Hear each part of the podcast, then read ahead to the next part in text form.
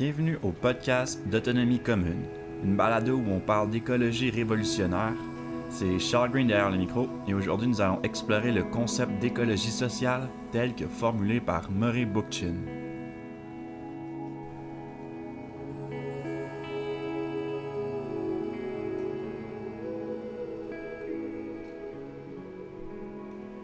L'écologie sociale est un mouvement philosophique et politique qui analyse de façon dialectique la nature et les sociétés humaines. Ce mouvement fondé par l'auteur révolutionnaire, historien et militant Murray Bookchin a comme thèse principale que la domination de la nature par les humains tient racine dans la domination des humains par les humains. Avec cet énoncé, publié pour la première fois dans le livre Ecology of Freedom, Bookchin tente de nous faire comprendre la manière intrinsèque dont la nature et les sociétés humaines sont liées. Pour ce faire, il retrace les origines de la domination et des hiérarchies à travers une étude anthropologique et historique des anciennes civilisations et cultures humaines. Son but avoué étant de façonner un nouveau système théorique politique qui serait susceptible de mener vers l'émancipation humaine et de bâtir une société écologique et rationnelle.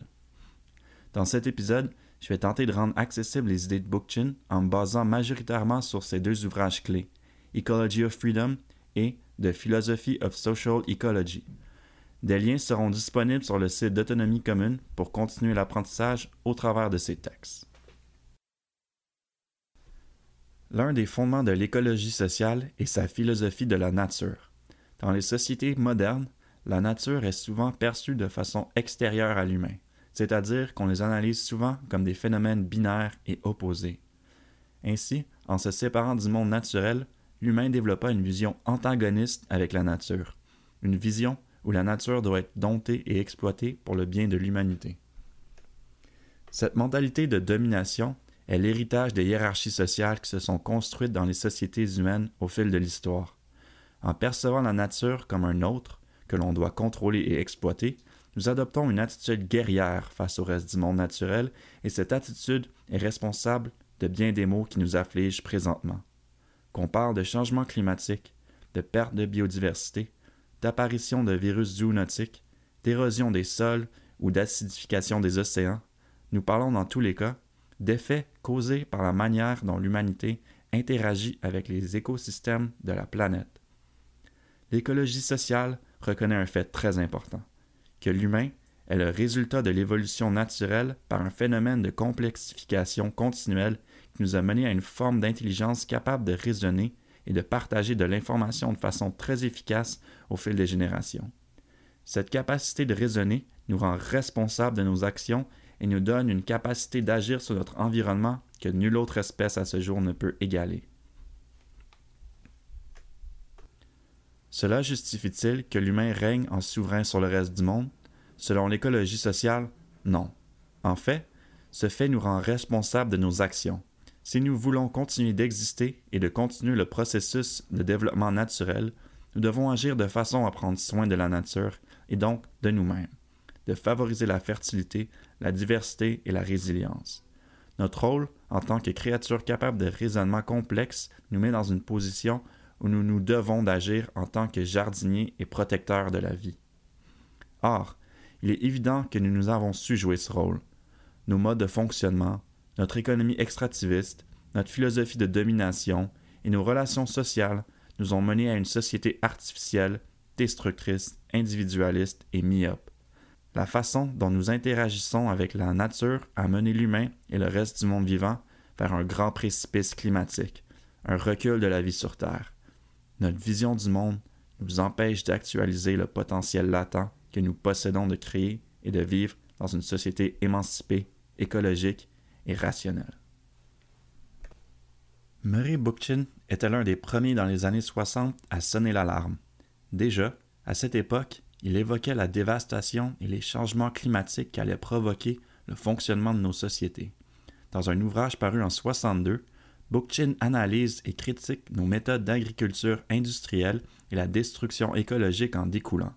Par la suite, et durant tout le reste de sa carrière, il tenta de développer une façon de repenser les relations entre humains et le reste du monde naturel, mais aussi de lier cette pensée écologique aux théories révolutionnaires de l'anarchisme.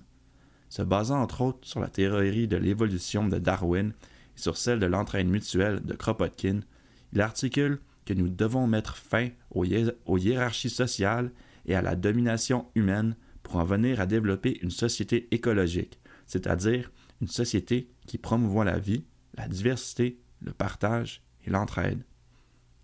Mais qu'est-ce qu'on entend exactement par hiérarchie sociale?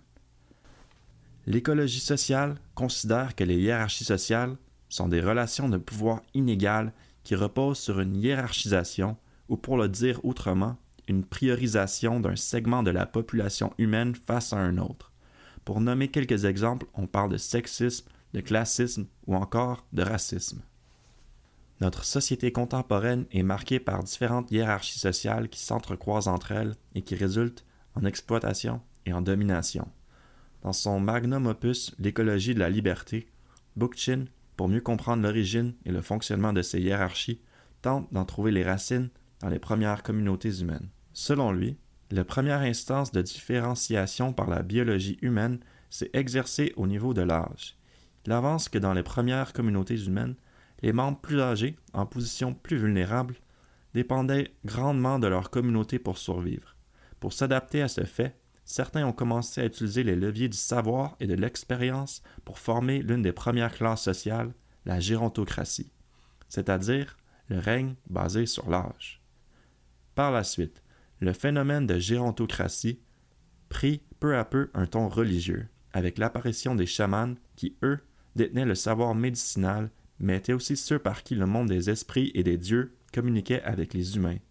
Ces chamans commandaient le reste de la communauté humaine par la peur en utilisant la, mythologie religieuse et les croyances occultes. Ce phénomène évoluera avec le temps pour devenir les grandes religions organisées qui jouent un rôle similaire de domination par la peur et la mythologie dans nos sociétés contemporaines.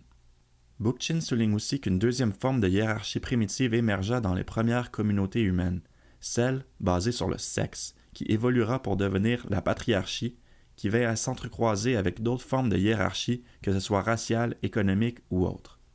Il explique que selon lui, dans les, communautés primitives, les rôles joués par les femmes et les hommes étaient déterminés par des facteurs biologiques. La femme, généralement porteuse d'enfants, était celle qui, qui veillait entre autres à s'occuper des enfants, mais aussi à la récolte des fruits et des noix, tandis que les tâches de l'homme généralement étaient plus physiques et se concentraient sur la chasse et la défense. C'est justement, entre autres grâce à ce rôle de protecteur et de guerrier, que l'homme réussit à s'élever au-dessus des femmes par l'alliance avec les chamans et chefs religieux. C'est par ce phénomène que l'homme, au fur et à mesure que la société évolue, réussit à s'approprier toujours plus de pouvoir et réussit à redéfinir le rôle et l'image de la femme en sexe inférieur. Cette binarité inégalitaire finit par se cristalliser en système d'oppression généralisé qui persiste jusqu'à ce jour, et ce, malgré les avancées dans les savoirs humains qui rend clair et net l'absurdité qu'est la hiérarchie basée sur le sexe et l'essentialisation des genres. Bookchin souligne l'existence bien sûr d'autres formes de hiérarchie sociale, telles que le racisme ou la classe économique, mais tient à mettre l'emphase sur les hiérarchies primitives et avertit les révolutionnaires qui veulent changer la société qu'il ne suffit pas d'abolir les classes et l'oppression économique pour en venir à une société libre, mais qu'il faut aussi s'attaquer et abolir toute forme de hiérarchie sociale moteur de domination et de la relation anti-écologique que nous avons avec le reste du monde naturel. L'écologie sociale souligne que l'histoire humaine n'est pas seulement caractérisée par l'émergence des hiérarchies, mais aussi par l'héritage des formes de liberté. Tout au long de l'histoire, différents peuples ou segments de la population ont tenté d'organiser la société autrement et de valoriser la liberté et l'égalité. Cet instinct de liberté doit être volontairement étouffé, pour maintenir l'ordre et le pouvoir. Mais un regard critique de l'histoire nous démontre que partout où la domination existe, une graine de liberté n'attend que le bon moment pour germer. C'est en étudiant cet héritage des formes de liberté que Bookchin en vint à prôner le communalisme et le municipalisme libertaire, influencé par les théories anarchistes. Bien sûr, Bookchin était un virulent anticapitaliste et dès sa petite enfance militait pour l'abolition du capitalisme par les années 60, en grande partie à cause des dérives de l'URSS, il en vint à renier le marxisme et tourna son attention vers les théories anarchistes. comprenait l'importance de ne pas seulement se concentrer sur l'abolition des classes économiques, mais aussi des hiérarchies sociales. Sinon, prévenait-il, nous laisserons place à d'autres formes d'autorité coercive. Il rejetait aussi les stratégies révolutionnaires prônées par les marxistes-léninistes, comme la formation d'un État prolétaire ou d'un parti communiste de vanguarde. Selon lui, ces théories et ces pratiques révolutionnaires étaient ancrées dans une logique de productivisme et de matérialisme similaire au capitalisme. Il doutait sérieusement qu'un État prolétaire comme l'URSS serait capable de s'extirper de la logique de domination ou de créer une société écologique. C'est dans l'ancienne cité d'Athènes que Bookchin trouva l'inspiration pour réimaginer le monde. Athènes, dans l'Antiquité, était organisée sur la base de la démocratie directe, c'est-à-dire que tous avaient non seulement le droit, mais le devoir de prendre part à la vie collective et la prise de décisions politiques, à l'instar de la démocratie directe telle que nous la connaissons de nos jours avec ses représentants et branches exécutives et législatives. Ici, je dois marquer une petite pause pour souligner que le système politique d'Athènes, malgré sa démocratie directe, était loin d'être universel. Les femmes étaient exclues et une classe entière d'esclaves était aussi maintenue à l'écart des des institutions démocratiques. Cet exemple nous démontre clairement la nécessité non seulement d'une révolution politique, mais aussi d'une révolution sociale et économique. Malgré tout, Athènes reste un exemple d'un système démocratique direct qui pourrait inspirer un renouveau dans nos sociétés. Bookchin s'en inspira pour développer son propre programme politique basé sur la démocratie directe, le, municipalisme libertaire.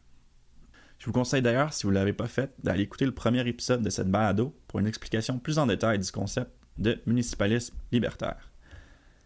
Mais selon Bookchin, pour établir une telle société, c'est notre culture politique au complet qui doit changer. Les gens doivent pouvoir être informés et éduqués pour que le système puisse fonctionner et une culture démocratique et collective doit remplacer l'individualisme capitaliste. Dans la théorie de l'écologie sociale, le capitalisme est analysé non seulement comme un système économique, mais comme une forme de société basée sur la violence, l'exploitation et la domination. Ces mœurs et idéaux individualistes sont les briques de notre société contemporaine et en découlent de graves problèmes sociaux. Le capitalisme écrase le potentiel humain de la majorité des possédés qui doit continuellement œuvrer pour le profit d'une classe dominante minoritaire. Dans une telle société, il est difficile d'imaginer une participation massive dans des procédés démocratiques autres que celles proposées par la démocratie libérale. C'est pourquoi, selon Bookchin, l'une des premières tâches des, révolutionnaires est l'éducation. Il prônait la formation de groupes qui se concentreraient sur l'éducation et la diffusion de savoirs libérateurs. Que ce soit une formation politique ou technique, comme par exemple l'apprentissage de la production d'énergie verte ou encore l'apprentissage de méthodes d'agriculture écologique, cette éducation doit servir à progressivement construire un pouvoir double, c'est-à-dire la création et l'entretien des ressources hors du contrôle gouvernemental et des marchés capitalistes, dans l'objectif de développer une autonomie locale face à ces institutions. Le but est éventuellement de s'émanciper des anciennes structures du pouvoir et de créer le point de départ d'une société écologique et rendant caduques les anciens leviers de la domination. À partir de cette révolution politique initiale, la construction d'une société écologique et rationnelle peut enfin débuter. La ville moderne basée sur l'étalement urbain, l'utilisation de l'automobile et la concentration de capital peuvent être transformées en cités écologiques à l'aide de l'implémentation d'initiatives multiples telles que le design urbain basé sur l'agroécologie, la permaculture, l'agroforesterie et la mobilité active, mais aussi par la décentralisation géographique et la reconstitution des quartiers et des villages en communautés autonomes. On peut imaginer aussi une économie de partage où les biens essentiels ne sont pas rendus inaccessibles par un marché capitaliste. Chaque citoyen et citoyenne doit pouvoir répondre à ses besoins essentiels pour actualiser leur plein potentiel en tant qu'humain, ce qui leur est impossible sous le système actuel. C'est seulement en se débarrassant de la logique de la domination et de la centralisation que nous pourrons non seulement s'affranchir en tant qu'humains, mais rétablir une relation symbiotique avec le reste du monde. On en revient donc au début avec l'énoncé principal de l'écologie sociale. La domination de la nature par l'humain prend racine dans la domination de l'humain par l'humain. L'être humain sous le joug de l'exploitation ne peut jouer son rôle de gardien de la terre. il ne peut entretenir une relation de réciprocité avec elle. Il est empêché de vivre de façon écologique et l'encourage à prendre une place passive et docile dans une chaîne de consommation basée sur l'exploitation à outrance des ressources naturelles et sur la destruction d'environnements sauvages. Bookchin était un utopiste. Il croyait au pouvoir d'imaginer une meilleure société. Il voyait le riche héritage des formes de liberté et osait l'imaginer triompher. C'est en étant capable de nommer d'où nous venons et, et où nous voulons aller que nous sommes capables d'agir sur le présent. Il dédia sa vie à ce changement et face à la déception des échecs passés, il redoubla d'efforts pour développer la pensée humaine révolutionnaire.